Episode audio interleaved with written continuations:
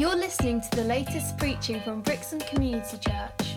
Last week I started talking about Jehoshaphat in uh, 2 Chronicles chapter 19 and 20 and I said how very often uh, preachers like to talk about 2 Chronicles 20 where they, they had this war going on and Jehoshaphat is the king and they send the worshippers out first and um, the whole enemy is defeated without any battle having to take place on, on part of, of Judah and, and all God's people.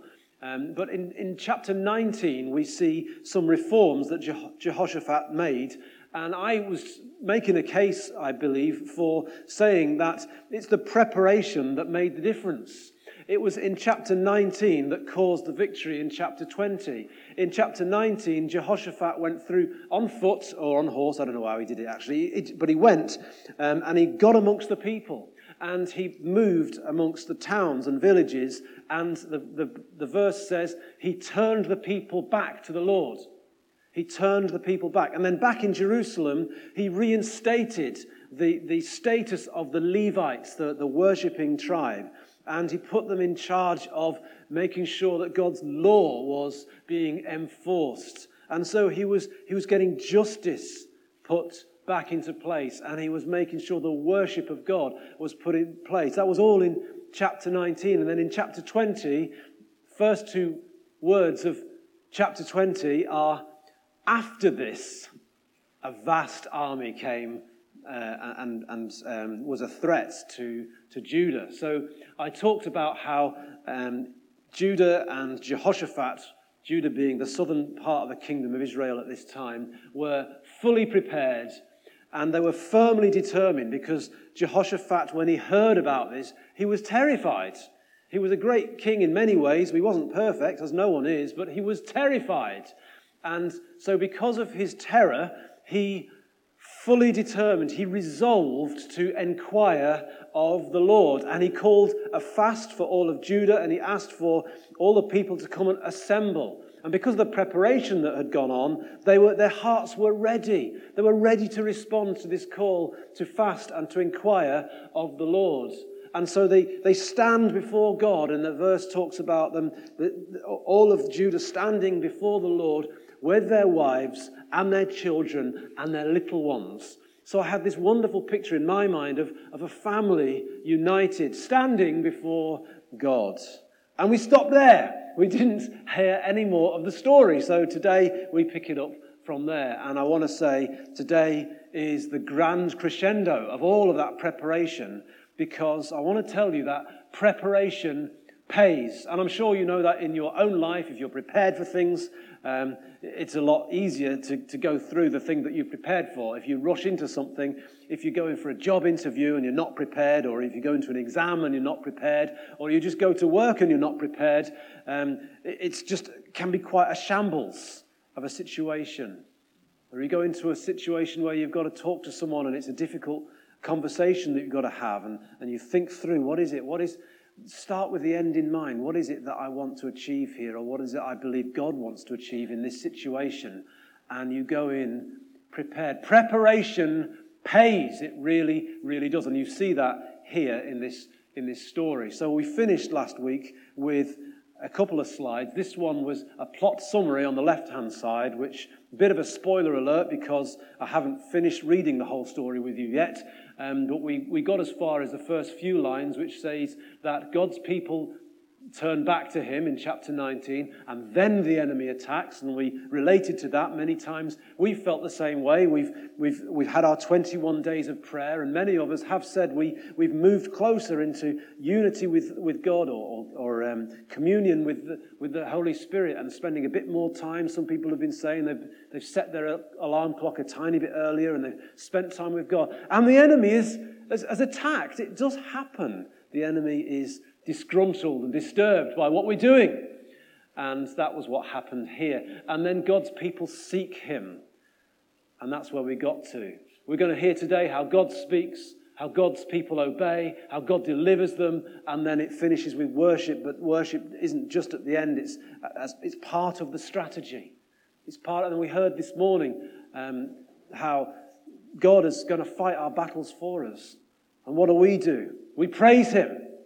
We praise Him. That's our job. That's our main role in the situation. And, and I believe there's some wonderful parallels in this story. And on the right hand side of the slide, you can see how I've pulled out some key actions that Israel um, did in this story. There was a time of repentance. Repentance means to turn around, a 180 degree turn, and they turned away from their wicked ways and, and they're not serving God and not following God. And Jehoshaphat turned the people back to God. And maybe for some of us, there's some turning away. In our 21 days of prayer, we had a format for prayer to help us, not a legalistic thing, but it certainly helped me to follow the, the letters P R A Y. We start with praise and then we move to repentance. And we just ask the Lord, is there anything in me that you want to put right? Is there anything I've done that you want me to apologize for, say sorry for, or turn away from? And even the, and then A is for asking, and Y was for yielding. And even there, we just sit in silence, some of us, and just yield to the Lord and say, God, my life is on the altar. Is there anything you want me to do? Anything you want me to turn away from? And I believe that repentance is a neglected art or a neglected discipline in the life of many Christians. And we need to be open to God's correction because a father disciplines the children that he loves. Repentance, prayer, obedience. It's all very well when God speaks. It's wonderful when God speaks. But often there's obedience. And sometimes people talk about how they've got unfulfilled prophecies in, in their lives. And you say, Well, I have all these prophecies. Was the prophecy wrong? And sometimes prophecies are actually conditional like if my people. And they forget the if and they just look at the promise. Sometimes there is obedience.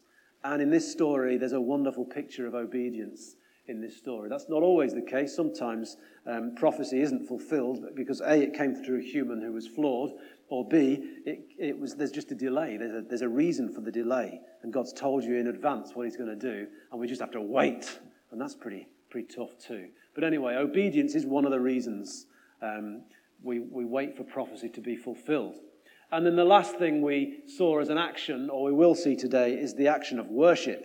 And that's why I think it's wonderful when we've finished listening to his word, we're going to spend just a time singing a little bit and responding to what we've heard. And I pray that you don't hear me, uh, you'll hear my heart, you'll hear my voice, but I just pray that you will hear God in, in his word even if you don't get everything I'm saying, look, I'm going to be reading scripture here, and I just pray that the Lord will speak through his divinely anointed scripture as I read it to you in Jesus' name. We finished with the last slide saying, well, we've, we finished our 21 days of prayer. That, that concluded last Sunday, and um, I just felt like it was good to, to keep the momentum going for some of us, for those of us who benefited from it. And I thought, well, let's just carry on with that if we can, uh, and we should at least be praying every day. We should be praying all the time. The Bible says, pray without ceasing, and that's got to perhaps for some of us re- help us reevaluate what prayer means. Because if we're going to pray without ceasing, there's got to be a way of it, it being just aware of God's presence in, in certain circumstances. But as we're doing all of that, continuing on that uh, momentum that some of us have gathered throughout January, I suggested that it's a time of preparation for some of us. And it's not an easy prayer to pray because we don't really know what it means as far as the answer goes. Sometimes you pray for something and you know what you're praying for is so, so specific, the answer is going to be clear. But when you pray something a bit like this, like the prayer I've suggested, prepare my heart, uh, you kind of don't even know when it's been answered. But that's what I felt was a good prayer for us to be praying. Lord, prepare my heart. Prepare my heart for what it is you've got next for me as an individual. God's moving people, God's shifting things in, in people's hearts. But for us as a congregation, as a family united, standing before God with their men, their children, their wives, and their little ones, and their singles, as a family united, standing before God, prepare us. As Jehoshaphat, Jehoshaphat went through the land, turning people back to God, Lord, prepare our hearts so that we can stand together before you and receive what it is you've got for us and do what it is you've got for us to do. So, they're the things from last week, and it's time to move forward into the story. So, um, and it's just another way of saying the same thing. A prepared heart puts things right. We're talking about preparation pays. A prepared heart turns to God in times of need. We saw that last week. And now we're going to see how a prepared heart listens and obeys. Remember, I'm saying that a lot of this, I believe, only happened because of the previous chapter. People's hearts were prepared. And this is the kind of payoff we will see if we prepare our hearts and turn back to God in some areas where He challenges us to do so. 2 Chronicles 20, picking up now in verse 14. Then the Spirit of the Lord came on Jahaziel, son of Zechariah, the son of Benaiah, the son of Jeiel, the son of Mattaniah, a Levite and descendant of Asaph, as he stood in the assembly. Well, that's, a, that's an inspired scripture, isn't it? Let's just stay on there for a little while. As I have said, this has already started before the crisis, this preparation. Notice that this person, this man on whom the Spirit of the Lord comes, is a Levite. What would be the chances that because of chapter 19, where it says in Jerusalem also, Jehoshaphat appointed some of the Levites to administer the law of the Lord. He, he's, he's reinstated the importance of the Le- Levitical priesthood system. What are the chances that because of that, this guy was ready to hear from the Lord? What are the chances that if, if all of this had happened without chapter 19 and things, the status as they were in chapter 18, whatever that was like, obviously they weren't in a good place because they had to be turned back to God. Would this, is, it, is it likely that the Spirit of the Lord is going to come upon this person if he's not seeking God, if he's not turned back to God? So you see, the preparation paid. When they sought the Lord, he spoke and they heard him because their hearts were prepared. The other thing I wanted to, so I've just put the, the point on the screen there, sorry. When you put God first, you'll hear him speak. You will. Not every day necessarily. I've never heard the audible voice of God. Some people have. I think that's incredible. Some people say they have. I think that's even more incredible. But I do believe people do hear the audible voice of God. But he speaks. And the more you lean in, the, the, the, more you draw near to him, the more he draws near to you, and you hear his heart. I said last week that the, the more I give of him my heart, the more he shows me his heart. Sometimes we have dry days, sometimes we walk through the valley, and sometimes it's just another very human day. Let's, let's be down to earth about this. But as a general principle, the more you lean into God, the more you hear Him speak. The more you incline your ear, the more you will hear what He is saying. And He's speaking whether you're listening or not. You've got to tune in. And that's what I believe is happening here for Israel. The second thing I wanted to say is I could have skipped all those names. It's, it's Jezza, Je, that guy there, I can't even say his name. I said it all right a minute ago. He's never mentioned anywhere else, I don't think. His name crops up here and there, but I think there's other people called by the same name. He's a complete outsider. And that's why I think he's got five generations listed, including Asaph, who wrote some of the Psalms because nobody would have known who he was. God can use you in prophecy. He was just, I, I just see him as an ordinary guy just working in the temple, and the Spirit of the Lord came upon him. It could happen to you. It should happen to you. Paul, in his, um, in, in his letter to the Corinthians, was, was so pleased that all the Corinthians were speaking in tongues, and he was pleased that he spoke in tongues even more than them, but he would, oh, that you would prophesy. And that's to all of them. In the Old Testament, they didn't have the Holy Spirit. Didn't have the Holy Spirit in the same way we do. Pentecost hadn't happened. God hadn't sent his Holy Spirit, Jesus hadn't spent, sent the Spirit onto, onto all of his people in the same way. And he had to rise up prophets to speak direction and speak word. But today we have the Holy Spirit living inside of us. Jez, Jez, Je, yeah, Jehaziel was just an ordinary guy, just like you and me. So was Elijah, by the way, because it says so in James 5. He was an ordinary guy, just like you and me. But because he was spending time with God, leaning in, listening, he was able to speak God's words to his people. And I just thank God that we're in a church that leaves space. I thank God that we have a worship team that just don't bash through all the songs and, and fill the room with noise, a wall of noise, and leave space for God's people to speak. Jesus said, My sheep hear my voice. God can speak through you. Sometimes people have said, Oh, I had this little word or this little picture, and I didn't, I didn't dare share it. Or maybe get to a home group or a small group where you can, you can start to exercise those gifts, and, and, uh, and we have to weigh them up. You know, they come through human agency, so we have to weigh them up. We're all, we're all flawed. But have a go. Have a go. Listen to him. And if you feel him speaking, let him speak through you. Okay, so I just hope that encourages you. Reading on. Back to the map, which we, we had a look at last time. So you can see at the top Jerusalem, you can see a, a, a path that would be taken from En Gedi, which is where the, um, the, the, the, Ammonites and the Moabites, you can see where they live on the right hand side of the map, um, have assembled. This is what the prophet says. He said, Listen, King Jehoshaphat, and all who live in Judah and Jerusalem. This is what the Lord says to you.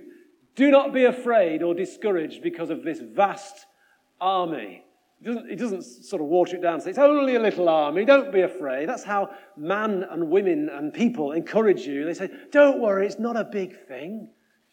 God doesn't do that. He says, yeah, it's a biggie. But don't be discouraged. I'm infinitely bigger.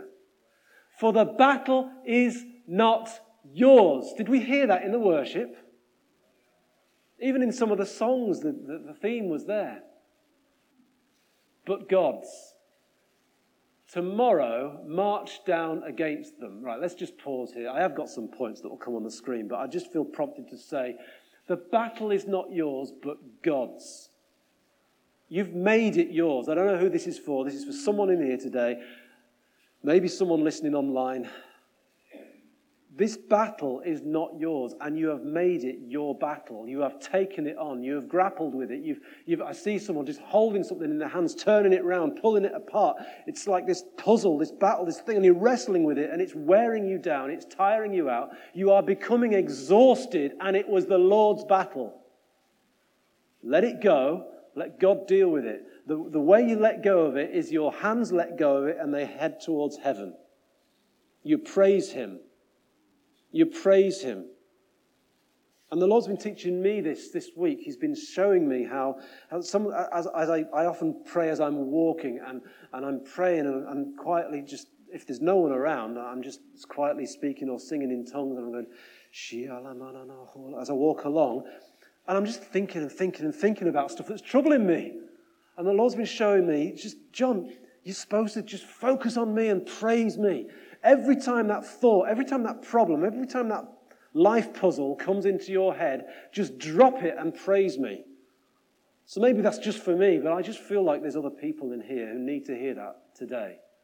The battle is not yours, but God's. Get off it. Tomorrow march down against them. Oh, that's, that's a bit of a blow. I thought we were going to stay at home and have a cup of tea. God said he was going to take care of it all. Oh, God, you just lured us into a sense of false security there because you just said it was your battle and now you're saying march. I don't want to go out. It's a vast army. You said it's a vast army. Why can't you just take care of things? God still wants to involve you. He still wants to, he just takes, do you know why he does it? Because he loves you. He wants you involved. He wants you to watch. Just come down, come down and watch what I'm going to do. So you've still got some marching to do. He will give you instruction.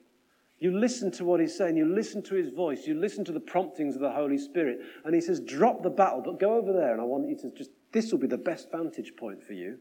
This is where I want you to be. You've got some marching to do, but you've got some letting go to do as well. Tomorrow, march down against them. They will be climbing up by the pass of Ziz, and you can see that on the map now. They haven't, so they won't have got far. Um, according to Google Maps today, as I showed you last week, that journey, if you were to walk it, is about 18 hours non stop walking. So, um, just to give you an idea of how far it is, you've got an army marching that far. So, they, they're in Jerusalem, they've got to zip down to Ziz. But tomorrow march down against them. So, they've got quite a trek to go. They will be climbing up by the pass of Ziz, and you will find them at the end of the gorge of the desert of Jeruel. You will not have to fight this battle. Right? Go and march up against them. You won't have to fight. This is, this is our God. He just wants you present. He just wants you involved in the battle. He's going to do the, he's going to do the hard stuff.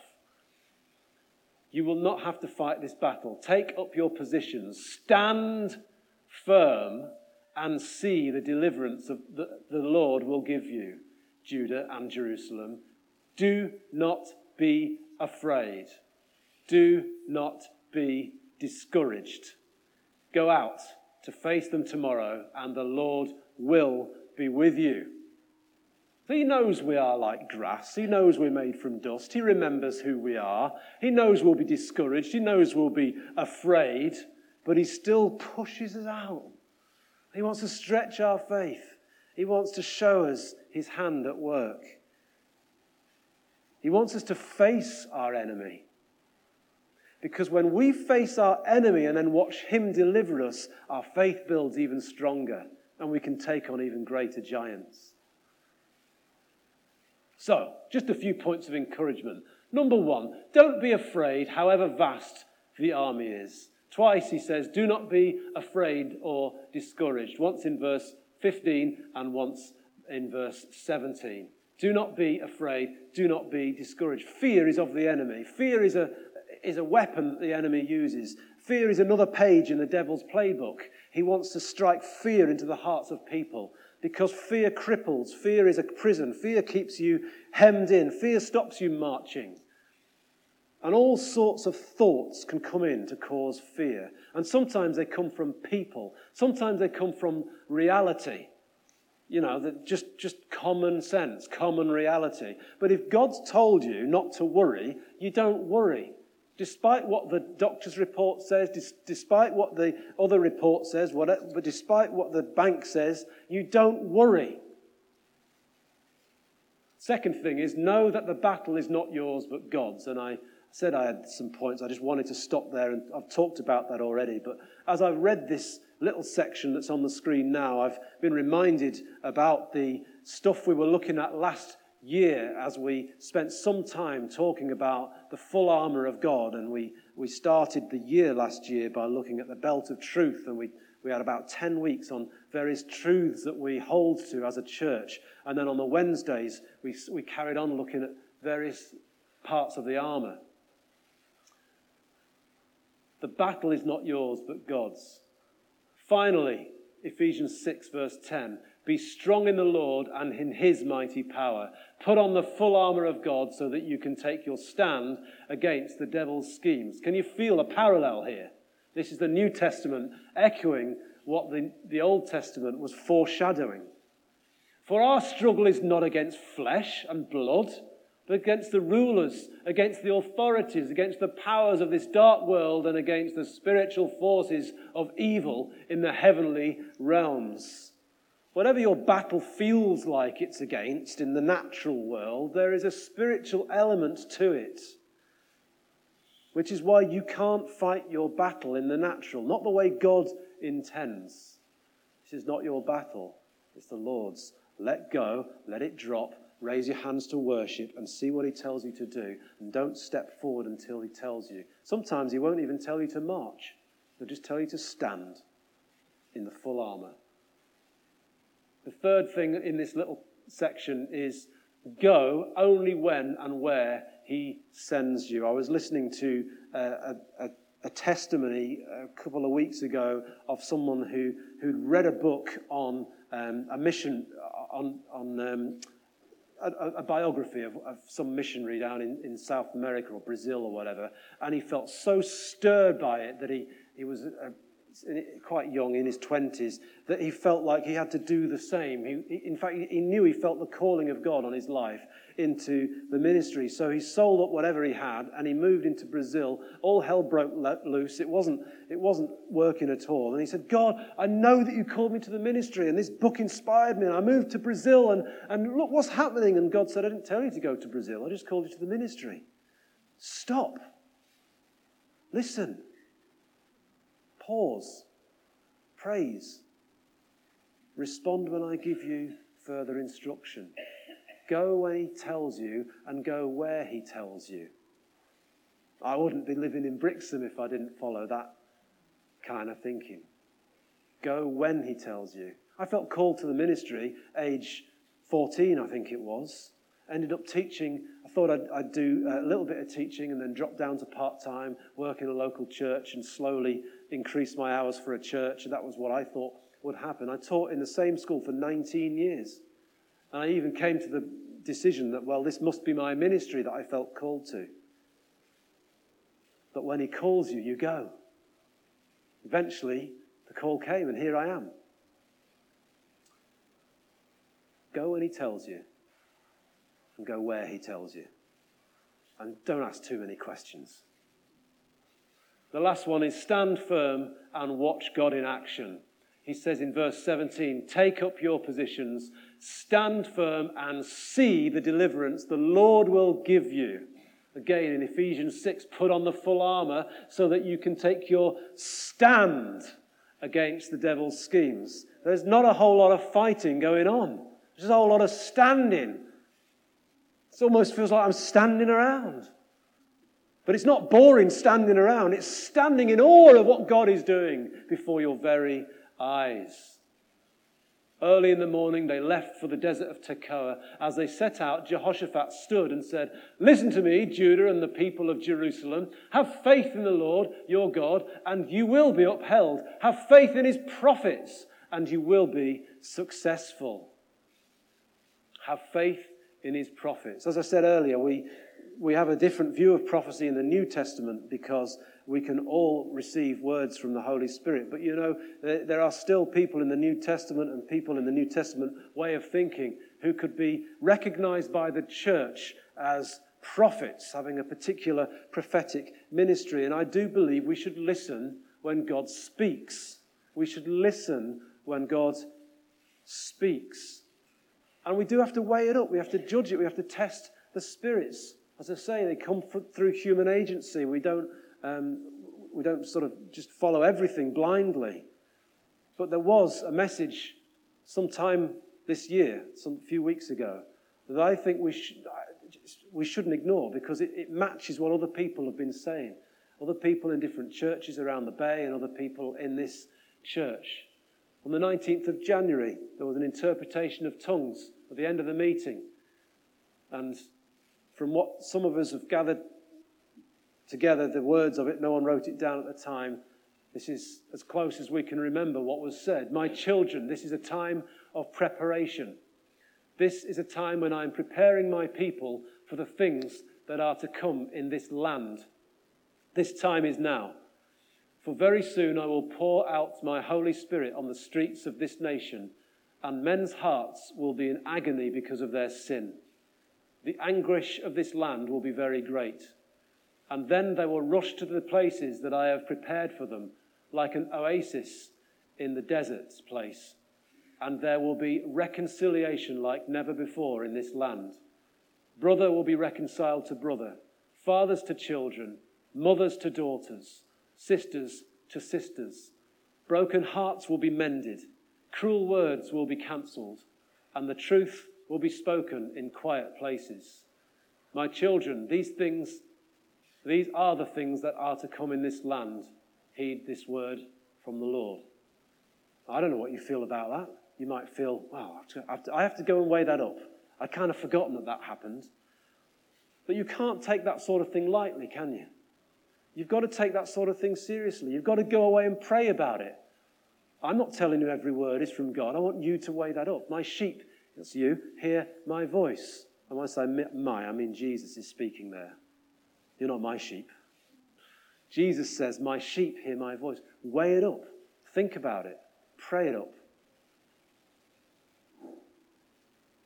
So we, we thought about this idea of a time of preparation. And I'd already planned to talk about Jehoshaphat. I'd already planned to talk about this whole story.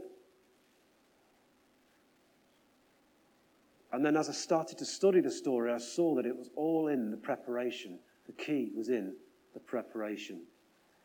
In home group last week, I had a picture of a pie chart, just because I like pie. And the pie chart symbolizes me, my life, my heart, if you like, and how much of it is surrendered over to God. It's a very simple diagram. There's only two sections to it. There's the, the section that's surrendered to God and the, the section that's not surrendered to God. And I suppose I could have put one on the board was, was sort of the unregenerate person who hasn't given their life to Jesus, where you've got 100% not surrendered to Jesus. You could, I could have started there. But I've started here with someone who, um, and I think this is a, a lot of us, a lot of the time. In fact, that's generous a lot of the time, where the large part, probably 95%, is surrendered to God, and then the slither slice is just something I haven't given over to God. But here's the, the reason I had the picture.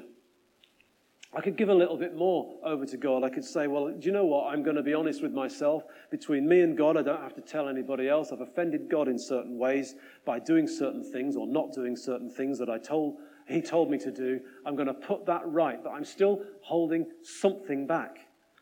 However small that slither gets, it still goes right to the center. And I know that's a crude example, but it's just something that came to me as, as, I saw that, that slither getting smaller and smaller. It still cuts right to the heart. God wants all of you, He wants all of me. That is my reasonable act of worship for all that He has done. However much, however slight the piece is that I'm holding back and not surrendering to Him, something He wants me to give up something He wants me to change, but I just can't let go, or something He just wants me to say, if you need to take that from me, Lord, take it. It's all yours.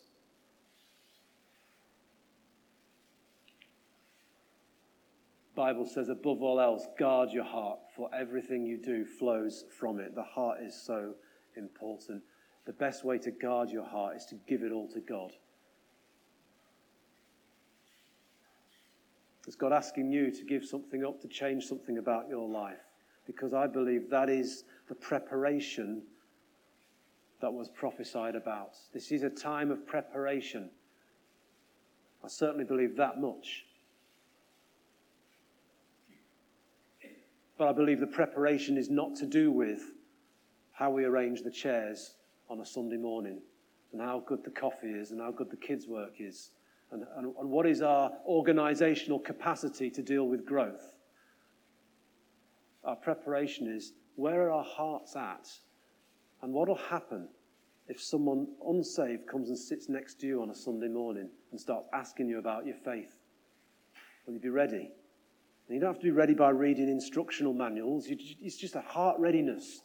You're so full of the Holy Spirit that it just, it's just easy to talk to someone. And you're ready because you're used to hearing from Him and, and saying what He gives you to say. I only say what I hear the Father saying because you're in that kind of grafted into the vine unity with Jesus. Now, none of us are all there all the time. I don't want to make this too, too difficult for you. I'm just saying, let's just keep praying, keep praying for a harvest but keep praying that we'll be ready for it, that I personally will be ready for the, the part that I have to play. And so Jehoshaphat's story is a great picture of how that looks. We're talking about preparation. We've said that a prepared heart puts things right. He did that in chapter 19. He turned people back to God. We've said that a prepared heart turns to God first in times of need. It's so easy to rush off and do things your own way or go to other people for help. Go to God first. A prepared heart listens and obeys. We've seen that now. And finally, a prepared heart is a worshipping heart. After consulting the people, Jehoshaphat appointed men to sing to the Lord and make praise, sorry, and to praise him for the splendor of his holiness. As they went out at the head of the army, this is wholehearted trust. God said we don't have to fight. But just in case we do, we'll put the strongest men with the best shields at the front and we'll, yeah, we'll worship God. Well, they can go behind and they can encourage from behind with their worship. That's the safe option. That's semi obedience. That's, not, that's the pie chart with a slither in it, isn't it? Now, this wasn't part of the instruction of the prophecy. This is Jehoshaphat responding, saying, Yeah, I, I'm on this, and this is how I'm going to prove it. We're going to put worshippers at the front of the army. And they're not even praising God for the deliverance. They're just praising Him for who He is, for the splendor of His holiness. That's like, God, you're just so awesome. You are so amazing. So they sing, Give thanks to the Lord, for His love endures forever. As they began to sing and praise, the Lord set ambushes against the men of Ammon and Moab and Mount Seir who were invading Judah, and they were defeated. When the men of Judah came to the place that overlooks the desert and looked toward the vast army, they saw only dead bodies. Pretty gruesome. Lying on the ground, no one had escaped. So Jehoshaphat and his men went to carry off their plunder. And they found among them a great amount of equipment and clothing and also articles of value, more than they could take away. There was so much plunder that it took three days to collect it. On the fourth day, they assembled in the valley of Berachah and, sorry, where they praised the Lord. Then, led by Jehoshaphat, all the men of, Jehu- of Judah and Jerusalem returned joyfully, I bet they did, to Jerusalem for the Lord had given them cause to rejoice over their enemies. They entered Jerusalem and went to the temple of the Lord with harps and lyres and trumpets. The fear of God came on the surrounding kingdoms when they heard how the Lord had fought against the enemies of Israel, and the kingdom of Jehoshaphat was at peace. For his God had given him rest on every side. What a great story. What a great ending.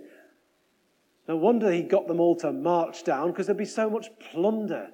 Preparation pays. Prepare your heart. There will be a battle. Worship him. Praise him. He will fight. And you will receive peace on every side. Thanks for listening. For more information, visit brixham.church.